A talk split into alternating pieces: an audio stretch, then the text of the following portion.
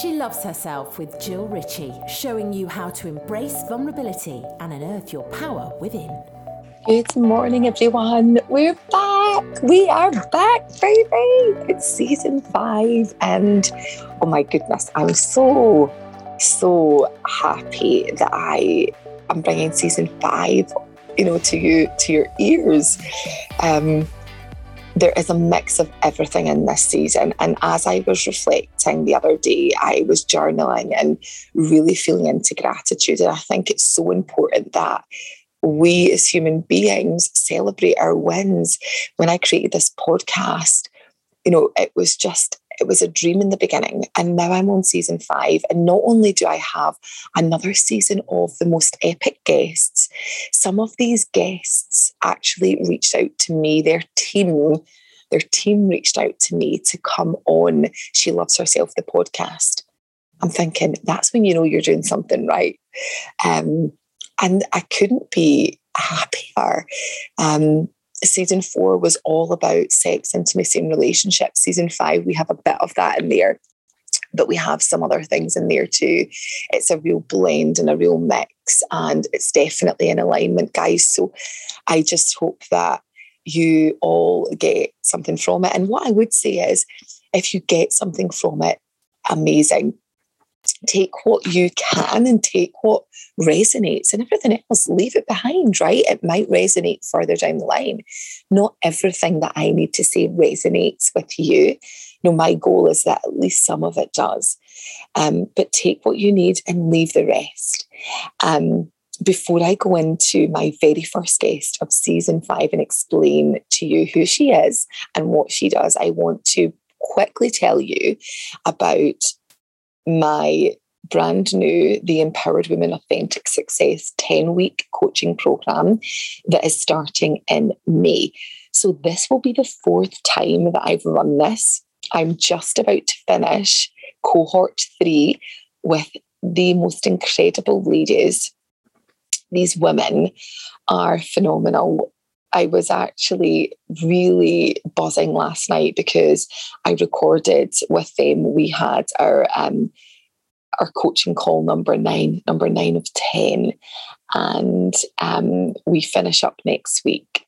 So when we finish up next week, we then record our podcast episode, which is going to, you know, be streamed to all of you guys, and you're going to be able to hear from these incredible women. But what really blows my mind with this group is the way that they have really leaned into vulnerability.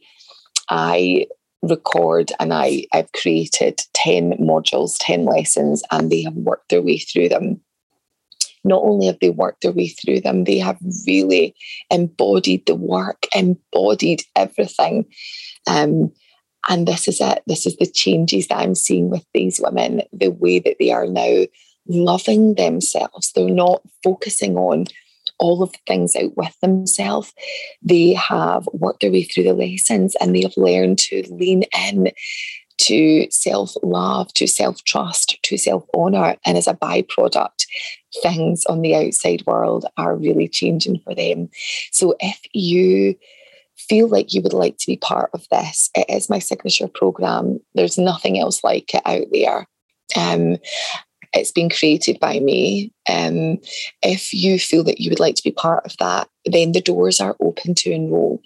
You guys, I only take six people through this. I only opened the doors and put out two posts last week, and three of those spaces have gone already. So there is only three spaces left. So if you do want it, do not sit on the fence. Don't delay. Please reach out. You will work through everything everything and more. Um, but your results that you will achieve are, yeah, they're just epic, you guys. So drop me an email, hello at jill-ritchie.com or head over to um, my website, www.jill-ritchie.com or you can message me on Instagram at Just Jill Coaching and we can organise a 15 20 minute discovery call to see if it is for you. Okay, enough of that. Let's talk about my guest, my guest number one for season five. Whoa, empowered woman, entrepreneur, and co founder of Mind Valley. Kristina Mand-Lakhiani. So I chat to Kristina about self love, perfectionism, daily struggles, self trust, female authenticity, and learning to trust yourself. So, Kristina is just such a wonderful guest to have on. I have I have been part of Mindvalley and done their training for the last four years. I mean, I've learned so much from their training material. They have the most amazing coaches, world renowned coaches and entrepreneurs. I mean, I did, I did um, Secrets of the Millionaire Mind with T. Harv Eker. That was part of Mindvalley. I trained with him around my money mindset. So I learned from him. Um, oh my God, to name but a few, there is so many. And to be speaking to Kristina, who created, who co founded this with her husband Vishen, It's just epic to have this incredible human being um, on the podcast. I mean, Kristina is also um, about to release her brand new book, The Art of Being Flawsome. And in her book, she really helps you go through the process of finding your way back to you this is everything I am all about and more, ladies, isn't it? Um, from waking up from the delusion of chasing success, giving up perfectionism, to finding courage to be completely honest with yourself, and finally, finding kindness in your heart to love and accept yourself unconditionally. This lady is speaking my language. I know you're going to love this episode. So, without further delay, let's go in. She Loves Herself with Jill Ritchie. Welcome to She Loves Herself, Kristina Mand-Lakhiani. Thank you for having me. Oh, it is an absolute pleasure to have you. Um, I'm so grateful that you are here. And um, I know for sure after following you and um, doing a little bit of research on you that my listeners are going to really connect with you and get so much connection and wisdom. Um, and yeah, I just really feel the feels with this one. I had a really lovely, calming feeling when I woke up this morning, um, knowing that this episode is just going to really flow. So, um, thank you for saying yes to coming on. Thank you. I, I do hope it works out. We'll see. Live I know. I feel you right up there, Kristina. You're like, well, no pressure. Come on. yeah. So um, I would love you just for anyone who doesn't know who you are, I'd love you to just share in a, you know, in a few sentences who you are and what it is that you actually, what you specialize in, what you do. It's um, you know I've I've given quite a few interviews, so when I have to share about myself, I usually uh, repeat some points from my official bio yeah. because I've, I've heard it so many times told uh, told to me. Mm-hmm. But uh, I'm I'm in business. I'm an entrepreneur. That's my main activity right now, uh, and I'm a co-founder of Mindvalley, which is one of the mm. biggest uh, transformational and personal growth um, education companies in the world. So we work with some of the most famous authors and uh, I've actually shifted from just being entrepreneur and working in marketing to becoming one of the authors. Um, that happened about five years ago. So um, while I'm an entrepreneur, I also am an uh, author and I am finishing up my first book and I'm I a speaker know. occasionally and I do it. Wow. Oh my goodness. And as soon, you know, obviously Mindvalley is so well known. I have been learning so much um, and, and so many teachings from Mindvalley since I started my journey over four years ago.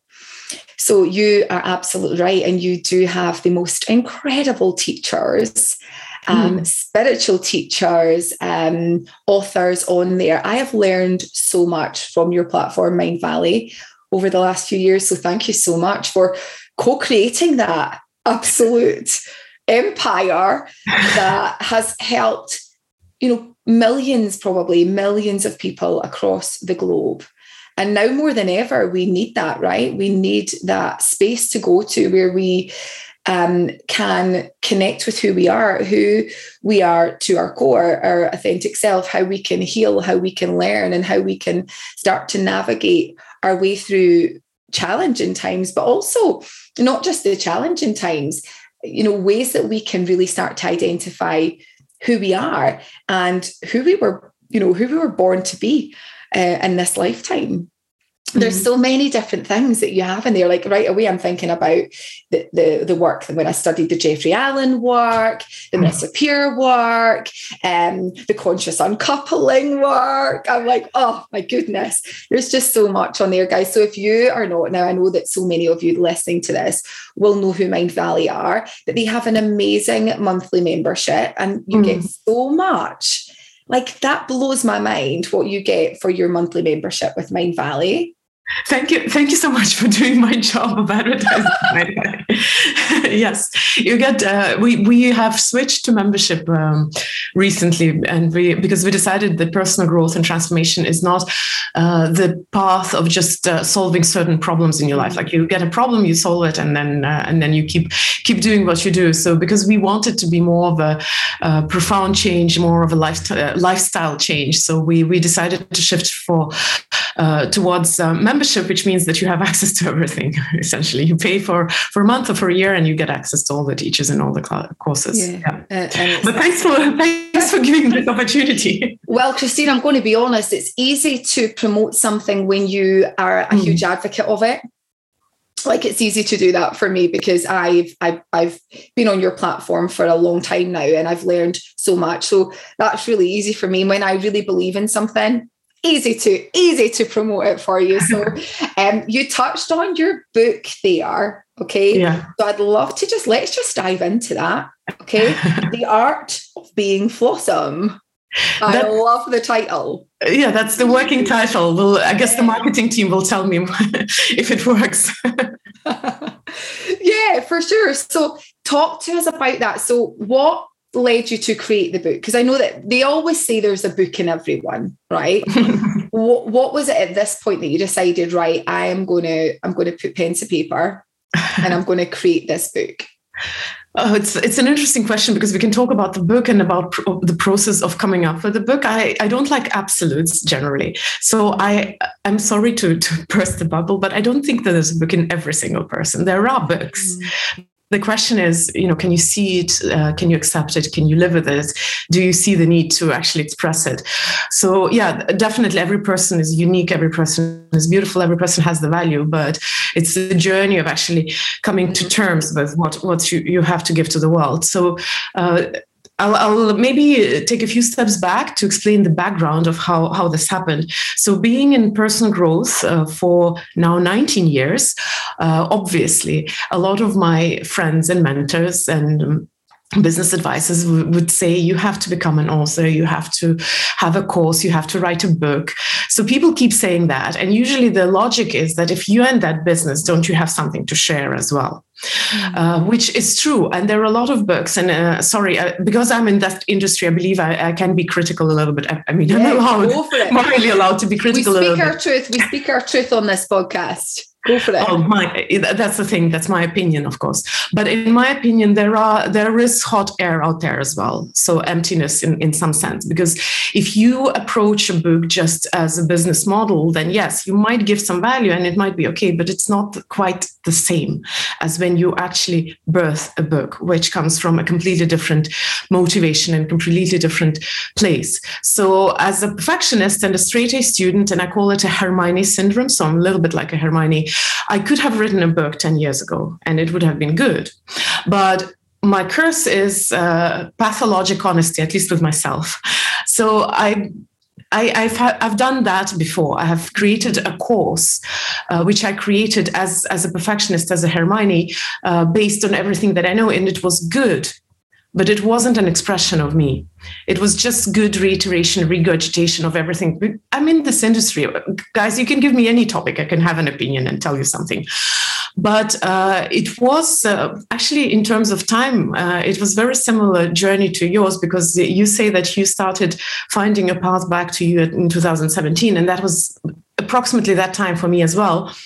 Well, when I, I felt that things are happening. So when I wrote a book, um, I was ready for that. I couldn't hold it in anymore. It's like when you're pregnant for nine months. You know there is a child, but you can't deliver it before it's ready. But when it's ready, you can't hold it in. Yeah, yeah, yeah. So that's that's how I see uh, a book for myself. It's my my expression of me, and I couldn't hold it in anymore because it was ready. It was ready to see the world. Um, what's the book about? It's about uh, finding your way back to you. yes, I love this. I love everything that you just said there um, the first thing is that you you know the, the saying there's a book in everyone well actually there may be but not everyone's ready to you know to go there. And also i love that you said that you the, the book before it, you know good but actually this feels so the word that's coming up is really true and authentic and connected. And you can feel that as you talk. The energy around it is, um, yeah, it's right in here, right? I'm like, oh, yeah, that the authenticity around it. You know, I, I talk a lot about authenticity and um, choosing authenticity over attachment and and so on. And I want to just touch on that because mm-hmm. you talk about um, understanding um, yourself and coming sort of back to yourself and almost really finding out who you are. And I think sometimes and not until we let go or have that willingness to let go of attachment of what we thought we should be or how we should show up, you know, almost like that rebirth. You know, the, the chrysalis period comes and then the the the almost the, the rebirth comes. And that's why I don't know. I may be off track here with your book, but there just feels like there's something much deeper in there. Well, it is about authenticity, so essentially, yeah. of course, uh, and I do I do come back to it all the time. Um, yeah, so we can talk about that. yeah, let's go there. So, what about like so when why now like with the authenticity part? Mm, sorry why why now coming out with you ah. know the authenticity part why is that more uh, as important now mm-hmm. than maybe before. Yeah, it's. Um, I think it's always important, but um, and I, I could uh, I approach this topic from so many different angles, but. Uh, the idea actually why I come back to the authenticity is is maybe a little bit philosophical. So I, I hope you you don't mind. Uh, I believe that your relationship with the world is a rela- is a reflection of your relationship with yourself, and um, essentially, my journey of being an author started with uh, the topic of happiness, and. Uh, loving yourself was just one of the aspects of happiness, which it truly is. Uh, but somehow, uh, it just became clear over time that uh, you can only truly be happy, fulfilled, uh, have a meaningful life if you can figure out that relationship with yourself first. Uh, if you can come to peace with yourself first, then then it's so much easier to interact with the rest of the world. So I guess the timing wasn't really planned in any way, but it's just a logical, uh, logical um, sequence of events. I first, uh, I first asked myself why, why am I, um, why do I think that my personal happiness is irrelevant or secondary, or uh, even even the idea that uh, pursuing your own happiness is in a way selfish. And then from there, it just started. Um, started uh, unfolding and i do believe that um, coming to peace with yourself or, or, sorting out your most important relationship, with the relationship with yourself, is super important for so many areas in your life. So, because I'm in personal growth and transformation, I really believe that's where the transformation starts. Mm-hmm. And everything else becomes uh, it, becomes easy and, and, and, different so i guess um, it, it's a very superficial answer to your question why now uh, but i would like to end it with a quote by oscar wilde i think he's uh, brilliant when it comes to life wisdoms he says uh, uh, love for yourself is the beginning of a lifelong romance. Yeah. so why not start personal growth with the most important thing, love for yourself, and then figure out everything else. Of course it is. I say this too. It's like everything else is a byproduct. Once we get that, everything else is a beautiful byproduct and we become less attached when we come back to the self. And what does this mean for me? I think that there is just so much attachment to fitting in, to being accepted, to being loved, that we forget that we forget that love and connection with ourselves. We almost give our power away to other people because I guess we just want to we want to be socially accepted. We want to fit in. We want to be loved, and we often neglect that part. Um, the most important part, which is loving ourselves. And we give, yeah, we we just tend to forget that piece. I actually think that, uh, in a way, it's a natural consequence of the way that society has uh, evolved. Uh, we have certain um, traditions and roles uh, to play, and uh, there are certain um, expectations. So basically, it all starts with a very simple thing: you have to fit in uh, socially and culturally. Not culturally, but more more like to be polite, right? So when the child is small, we tell the child to behave in a certain way, to to dress in a certain way, to speak mm-hmm. in a mm-hmm. certain way.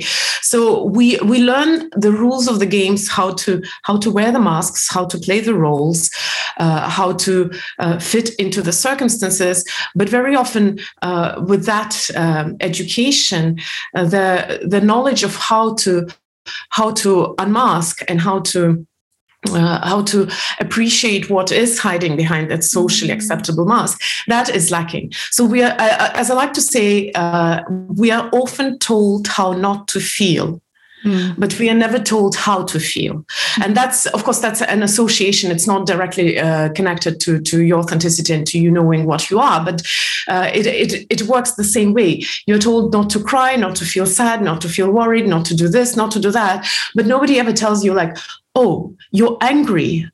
Let's feel the anger properly. Mm-hmm. Without damage yeah. to the world, without damage to you, right? So it's that's so it is. It of course, like anything, it it starts with good intentions. Because when you go to a restaurant with a small child, of course you want your small child to to be quiet and not to run around and not to annoy other guests. But when we tell the child to behave, we don't tell the child that you are right now wearing the social role of a polite child. But that's not what you are. You're just behaving that way in these circumstances because this is the proper way to behave in certain circumstances. Mm. And when you come home, you don't tell your child, like, you did such a good job behaving so well. Do you want now to scream and run like crazy? Yeah. Do you want to have that tantrum now? yes. We're not yeah. told that. Yeah, for sure. And, and, and, it reminds me, I had a one to one session with a client this morning, and I had her go and have an adult tantrum. And it was for the, like an absolute adult tantrum, like as a child would in a supermarket or whatever, you know. but because we have suppressed so many emotions as children, we know that you know it, it, gets stored in the body and and um, that energy just builds up and we need to just go in and and allow ourselves to feel those feelings like anger. You know like you you mentioned that no one wants to feel anger. There, there's so much fear around different kinds of emotions. I'd love to know from you on a personal level when what was the turning point for you then when you started to almost discover you know you, you mentioned that sort of 19 years you've you've you started your journey of understanding yourself more, I guess, 19 years. Was it a turning point for you? You know, how did you get into personal development then? Mm. Well, uh, you have to understand the background to uh, to appreciate that the thing is that i didn't choose personal growth. I was born in soviet union and um, both business and personal growth were not really part of my uh, my reality. I was 14 when soviet union collapsed so actually i grew up in that environment. So you might say that my personality formed in a completely different uh, place. You can uh, well if you if you follow the politics russia is going back to something like that. So if you want to appreciate the, the environment where i grew up. Mm-hmm. so i ended up in personal growth and in business uh, because um, my husband at that time Vishen um, that was his passion. And i was just um, just a companion on that journey. My personal uh, of course i got interested uh, in certain topics and certain teachings along the way because that would be a little bit tragic if i if i did it just just as a companion or just for money. Uh, but my own personal turning point uh, on this path, the path of uh, becoming honest with myself, uh, happened uh, at around 40ish. I uh, lived uh, a perfect life as a perfectionist. Uh, so I had uh, a business, a comfortable life, a husband, two children, not just two children. I have a boy and a girl, so it's all by the book, you know, perfect. Mm. And uh, I, I, like to call it a perfectly Instagrammable life. And with all of that, I somehow felt discontent. And um, there have been moments where I felt so frustrated and and uh, unhappy, even. But that would have been half the problem. The real problem was that I was beating myself up, up for feeling discontent because there was this guilty feeling you have a perfect life. What's wrong with you? Why do you feel like this? So um, I just started digging from there. You know, I started asking questions and, and I got through my journey of, of being, of having my anxieties, my depressions, learning the emotions. Uh, it, it was a scary journey. I think it's not ended completely ended. Uh, along the way, things changed. Um, and uh, yeah that's that's the cognitive dissonance which kicked me or jump started me onto the path of mm. of figuring out what is going on why do i feel the way i feel uh, and why do i think that how i feel is not supposed to be mm. thank you so much for sharing that I think there's so many people can relate. I can definitely relate to everything that you said. I, at 37, mum of two, um, a good job. I do the little, a good job eh, in corporate leadership. And I remember rating my life per, like to myself, not to anyone else, a three out of 10. Yeah. And I lived in a beautiful home. I went nice holidays. I had a nice car, all the things, gorgeous children. And the guilt I felt after that going on that journey of real healing and uh, understanding um, because I didn't even know who I was. So although I, I I couldn't say I was unhappy because there was nothing major that I would say I was unhappy with. There was just a series. Yeah, but three out of ten. Three, yeah, yeah, that's it. Uh-huh. And, and I couldn't understand why I was unhappy at the time.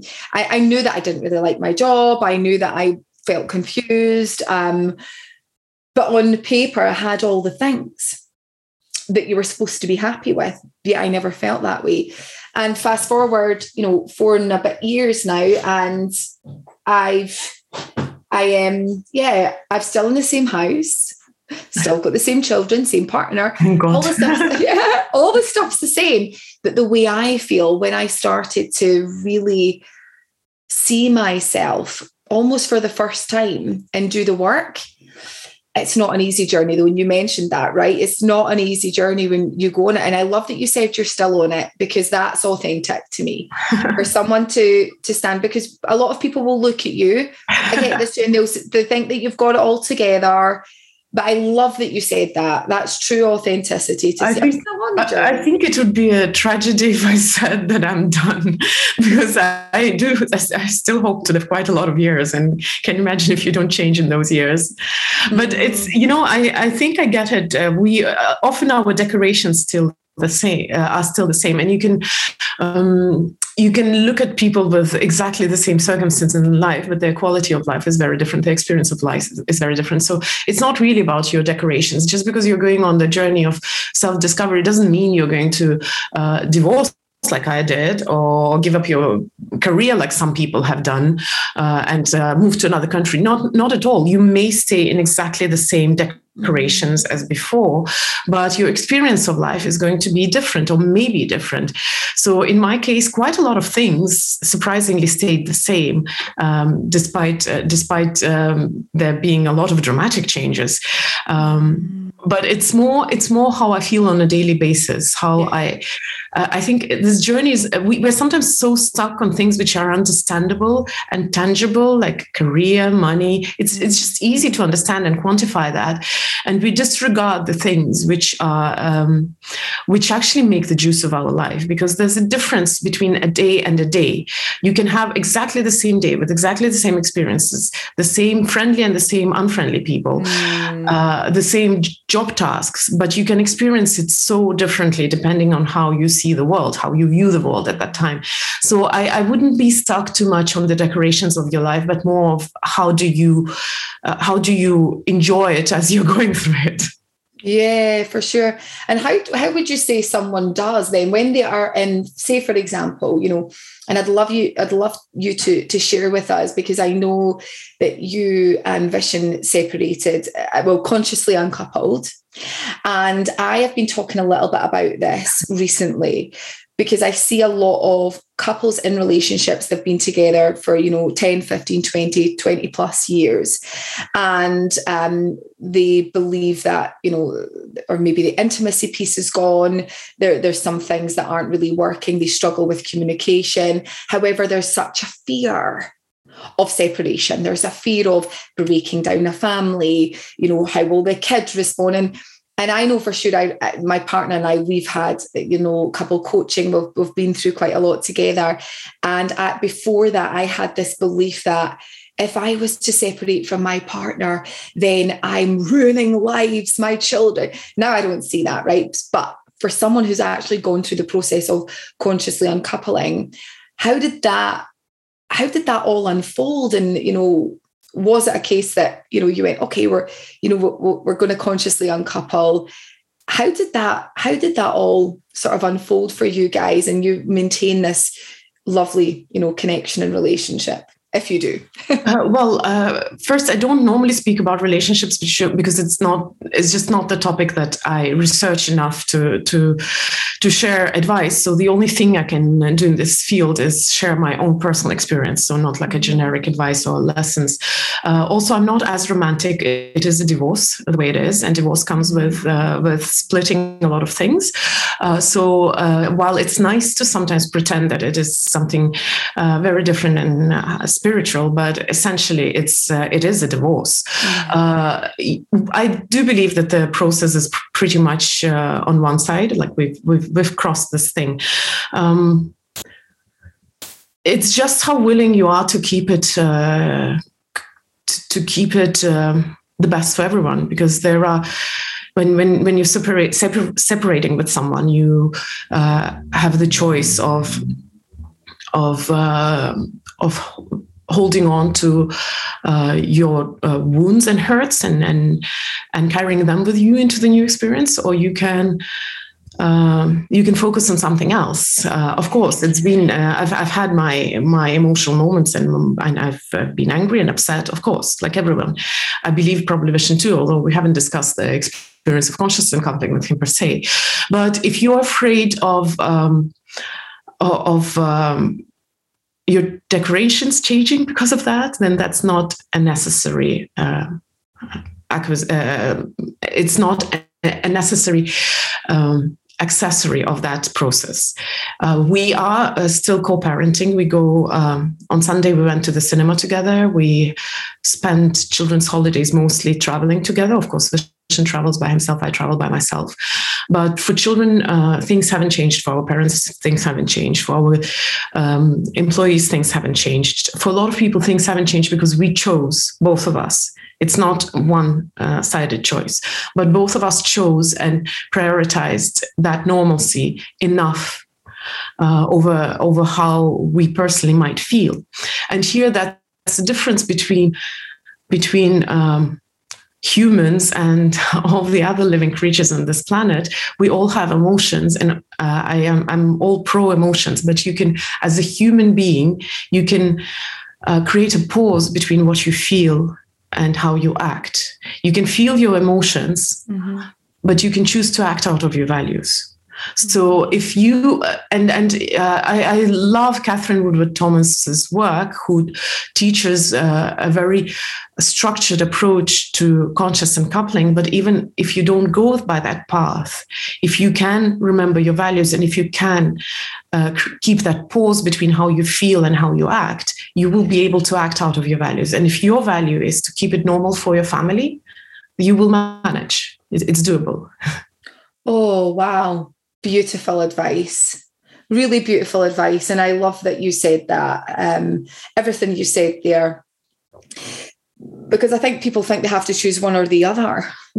And actually you you don't. And it, I, again it goes back to that learning more about yourself and, and connecting more with yourself and your own needs, your own values, your own deep desires, the truth about you, your authenticity, rather than what you think you should be doing, what is true to you.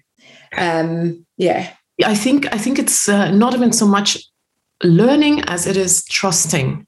Trusting. And that's the, that's the, that's the difference because uh, you're a complex thing and you will keep learning about yourself as long as time goes. As a very simple example, I thought I had learned so much as a process of our conscious uncoupling or whatever was happening. I mean, I turned 40 uh, a few years ago and that was also a learning process. And then suddenly the war broke, breaks up between Russia and Ukraine and I learned completely new things about myself, which were not even on the agenda uh, a month ago. So the learning process is always there. The question is, can you trust yourself to go into that? learning process? Can you go there without judgment? Can you go there with unconditional love? Can you go there as if you treated yourself like your beloved child? People who have children will get it because I think the, the closest we get to unconditional love and it comes natural to us is when we love our children. Again, there are, of course, exceptions and crazy parents who love themselves forever. But if you imagine someone that you love the most, whether it's a child or for someone else, it may be something else, it may be a, a dog or a horse or a plant. But if you imagine someone that you love unconditionally, you are going to take them with their flaws and imperfections. And you know, with children, it's particularly easy to uh, illustrate. There is a mistake that a lot of parents do with their children. They negotiate for love. If you behave well, you're a good child. Mm-hmm. Oh, you behaved bad, mommy is angry. Mommy is upset. You make mommy feel bad. So we negotiate for love. We say, we t- tell children, um, you have to be perfect to deserve love. Yeah, kids condition. And we do that to ourselves too. So with children, we, we see, especially if it's not our children, we see how damaging it is.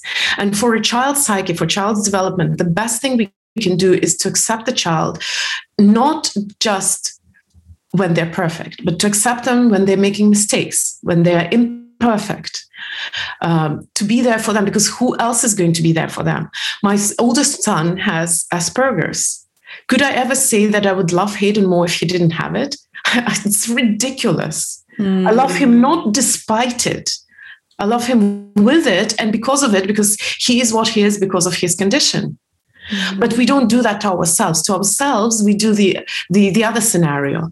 You will only deserve your own love if you're perfect and that's and that's and and people are afraid to love themselves unconditionally because I, have taught self-love for such a long time and i know all the things that they have to throw at me isn't it going to be selfish am i not going to be complacent and stop developing no it's the opposite.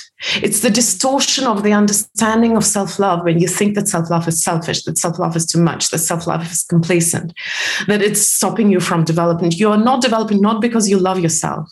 You're not developing because you don't love yourself enough to trust that you can challenge yourself. It's like with children.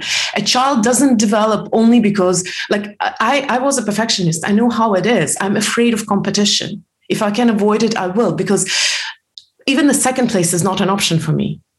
When you have that pressure to be perfect, you're going to, to, to withhold yourself from going out there and trust and, and trying.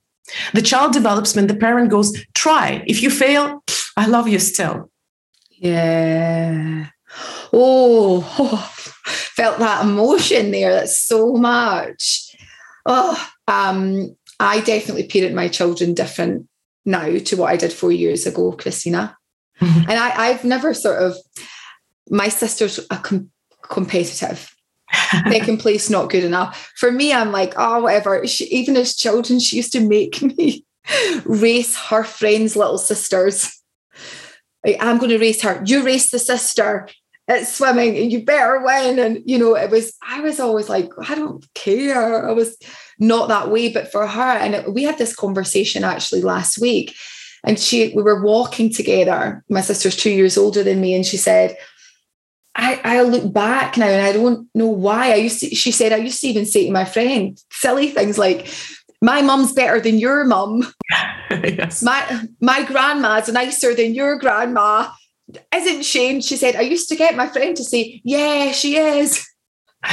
she said, I just had to, I just had to feel that, you know, and and and I I know where that comes from now. And and we talked and, and she knows, but at the time, at that pressure, you know, when you talked about being a perfectionist, um, do you always remember being a perfectionist even as a child then, Kristina?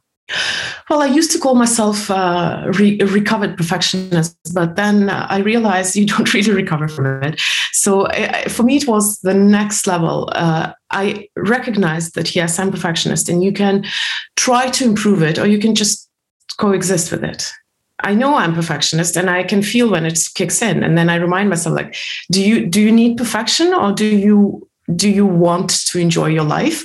And it's not about giving up the things. The thing is that people often obsessed, but you have to win. No, it's not about how you win or how often do you win or uh, or do you win. It's about what do you do when you don't win.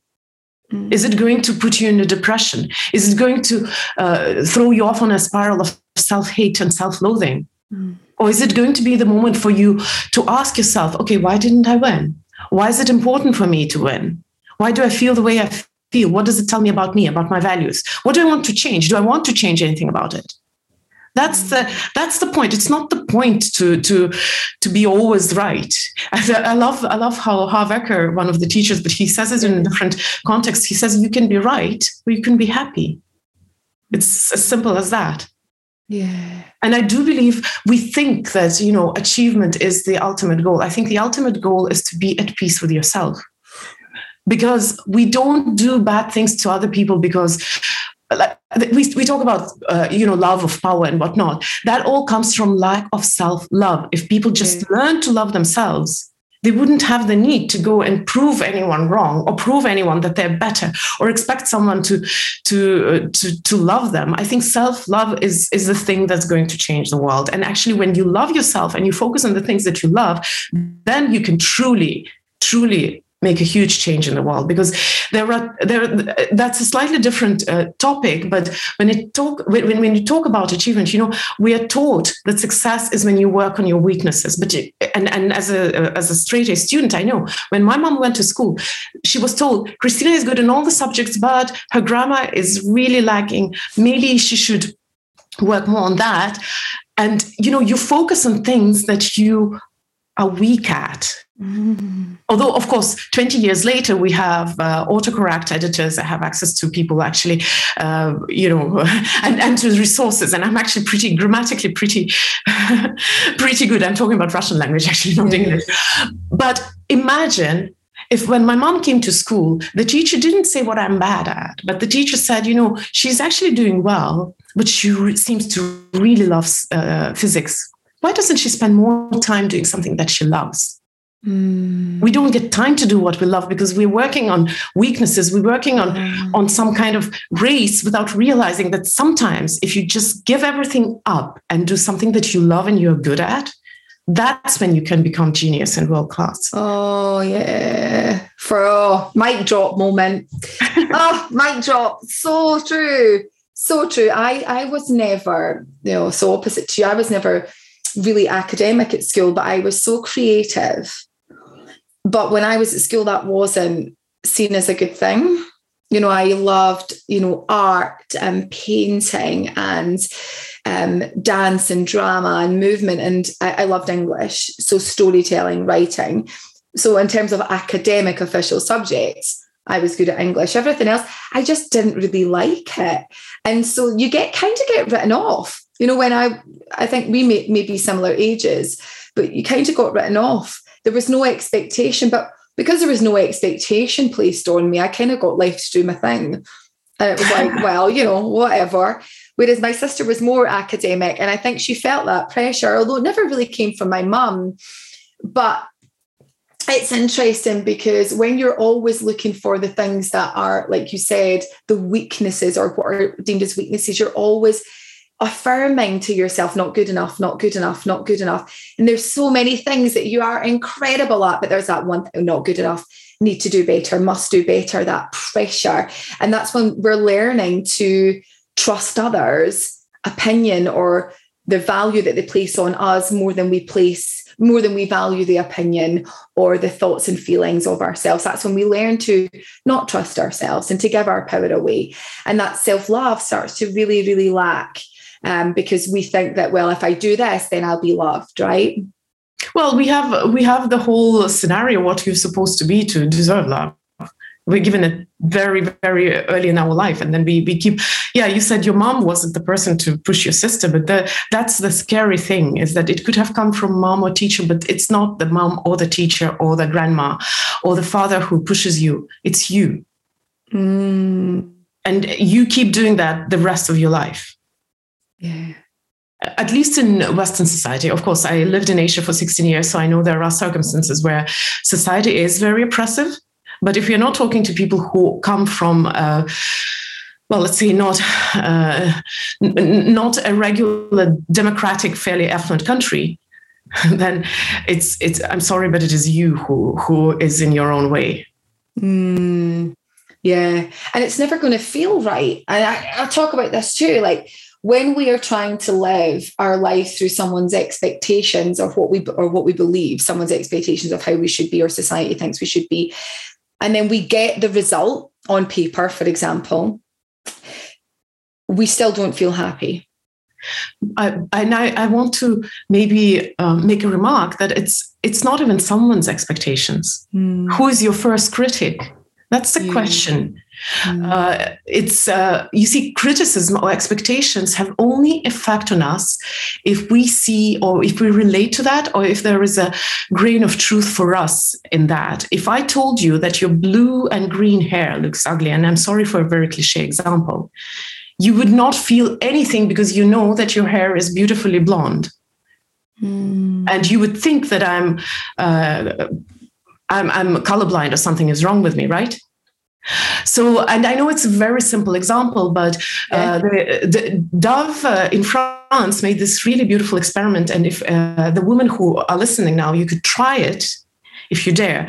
Uh, but my, my thesis right now is that you are your first critic and you wear your own opinion about yourself like a dress.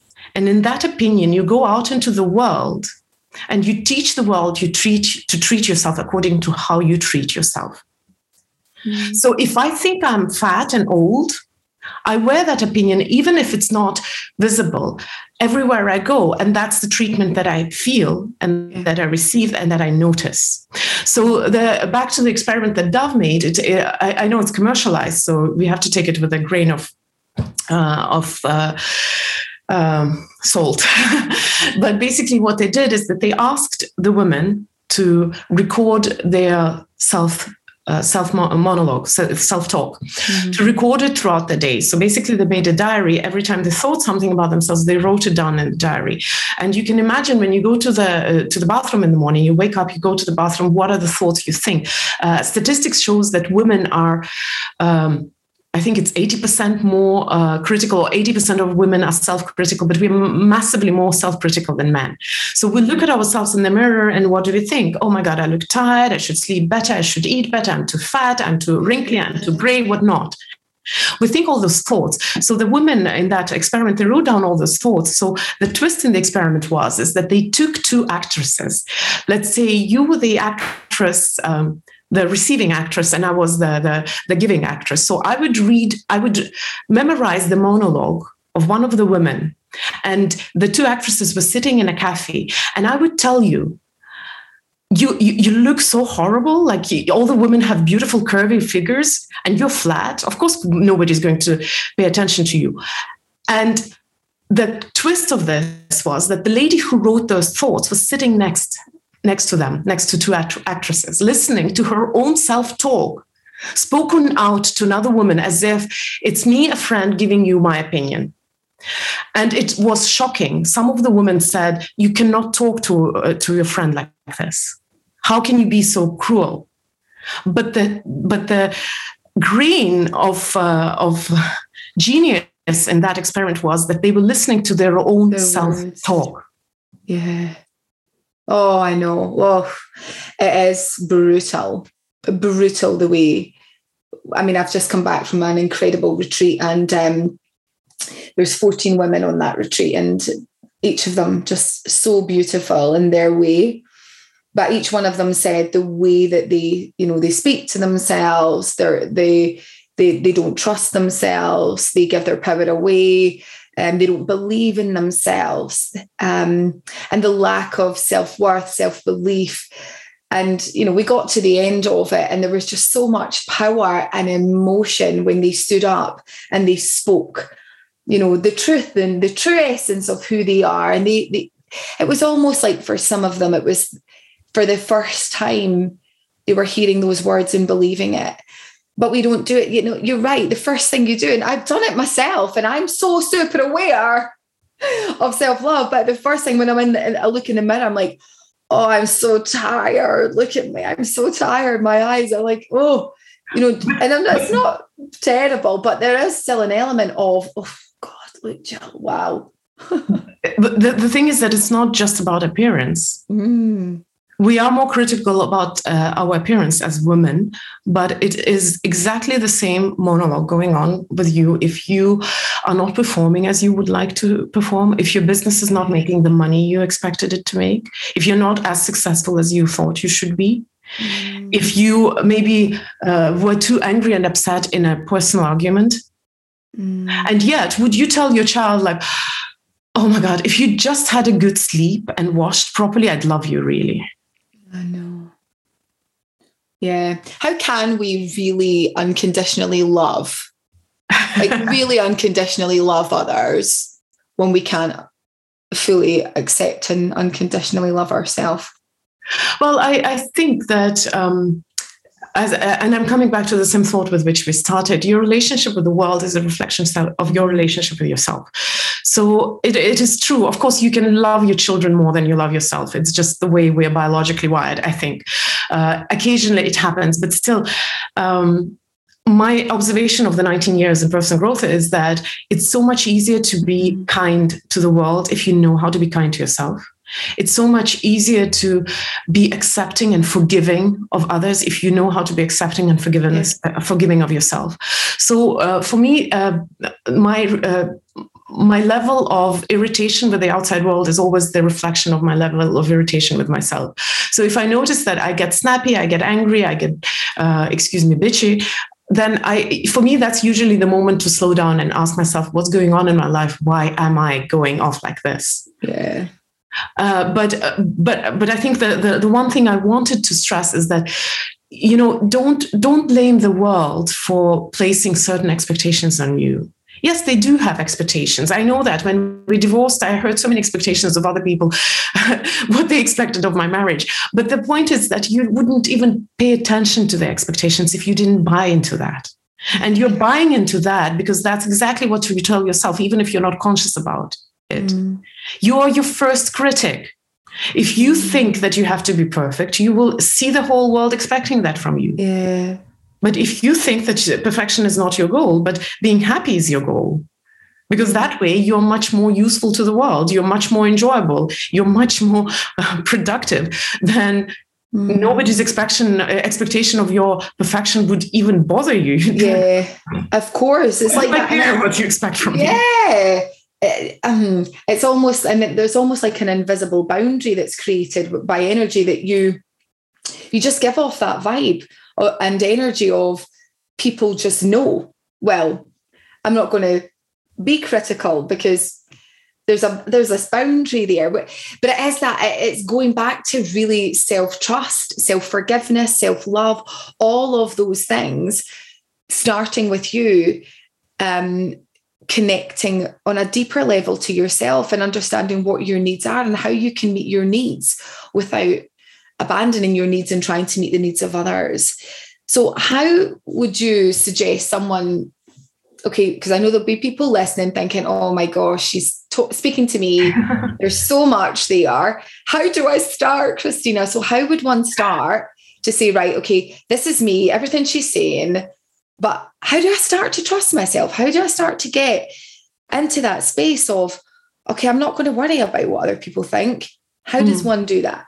Well, I'll, I'll, give another one more remark about what people think. If you have children and you have ever caught yourself in the cycle of, oh, I need to cook, I need to clean, I need to take care of them, they shouldn't be sitting in front of TV, I should be actually entertaining them more creatively, then uh, you would understand that your children don't expect anything from you except your full presence with them, even if you do nothing, even if you make animal sounds and everything around you is a huge mess and they're eating takeaway. Mm.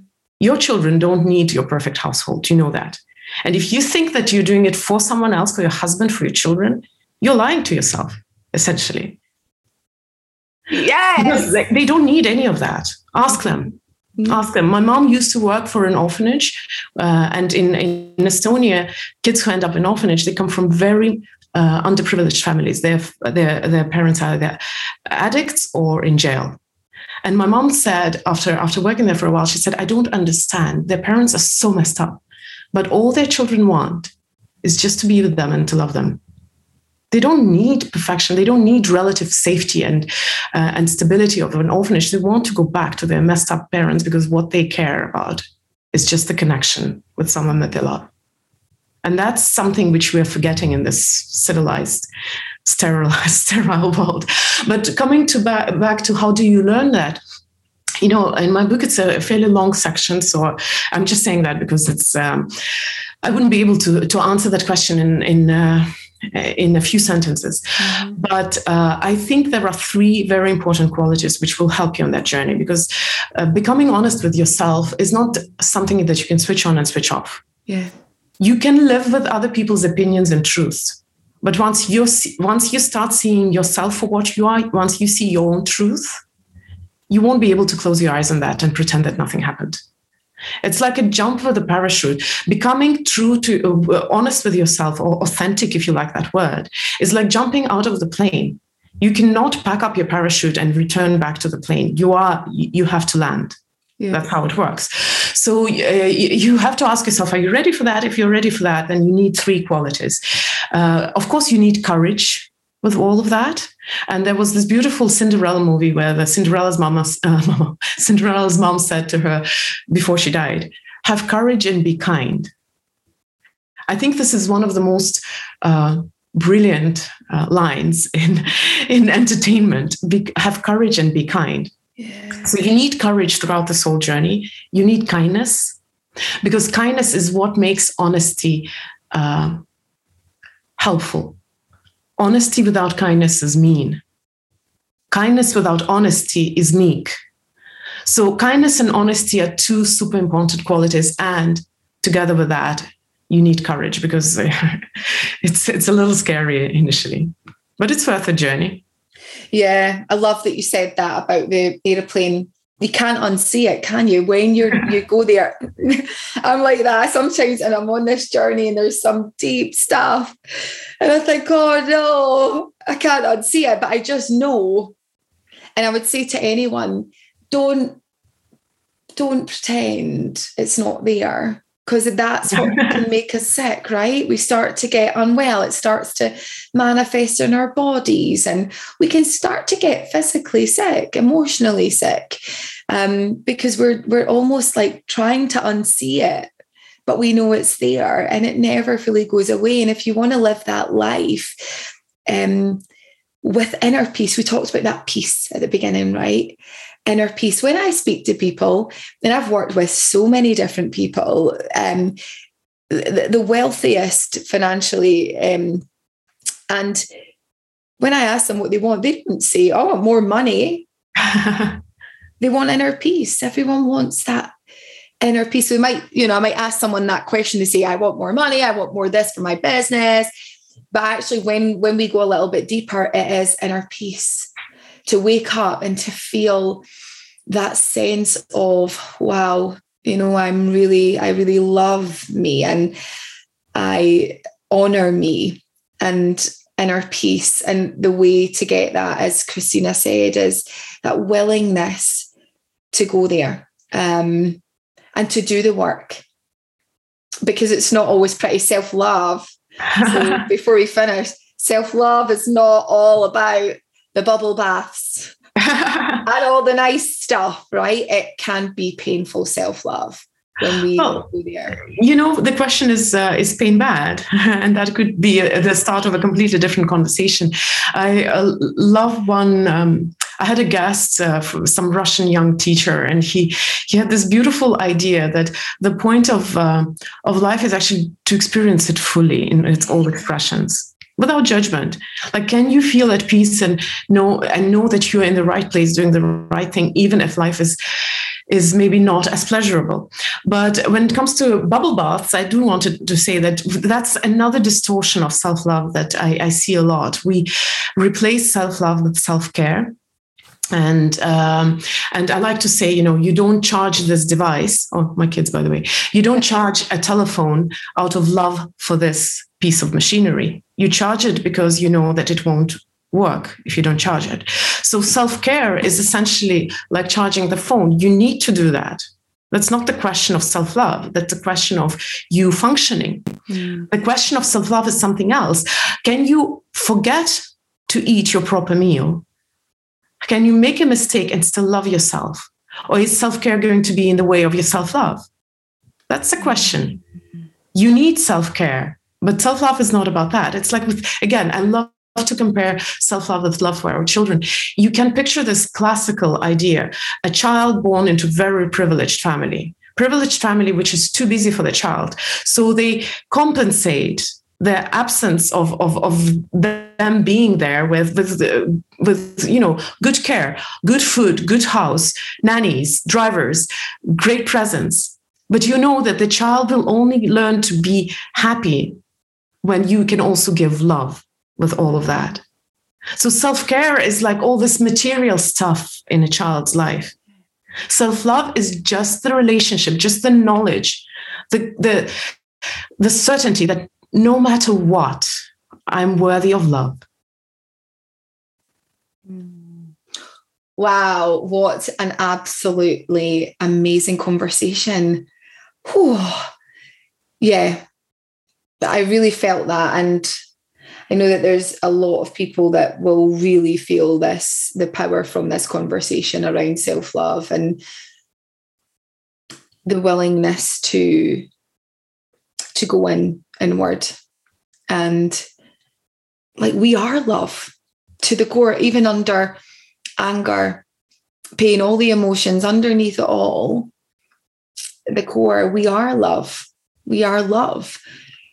Oh Thank you so much. I want to, before we wrap up, I would love you to let our audience know when your book is being released because I need to get my hands on this book. I'd love to know.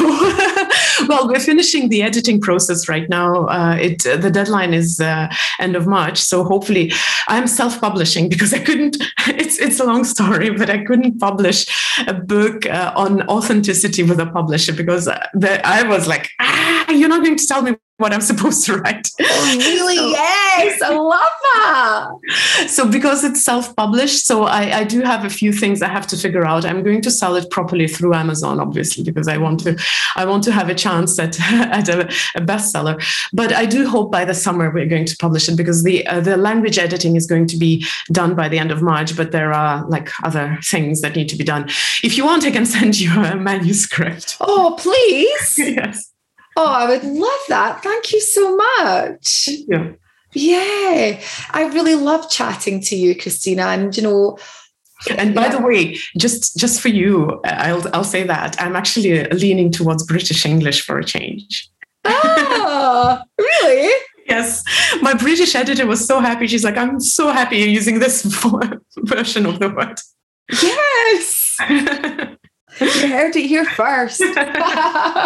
oh, wow. I'd love, honestly, I know that you're a super busy lady, and I want to just honor you and say thank you so much. And again, eh, not that anyone needs permission. I say this all the time. You don't need permission from anyone to, you know, to do anything that you want to do. But for someone like you showing up, again, giving us your authentic truth and, and wisdom it just helps so many others who aren't quite there yet say, do you know what? Right, that's it. this is it. I'm gonna I'm gonna really connect with me and and and figure out what my needs are, my truth is, my bloody desires are, um, without attachment to anyone else or anyone or anything. Um, so I want to honour you for that and say thank you. And I'd love to get you back on at some point because I feel like there's so many things I want to talk to you about. Thank you so much for saying that. It's a pleasure.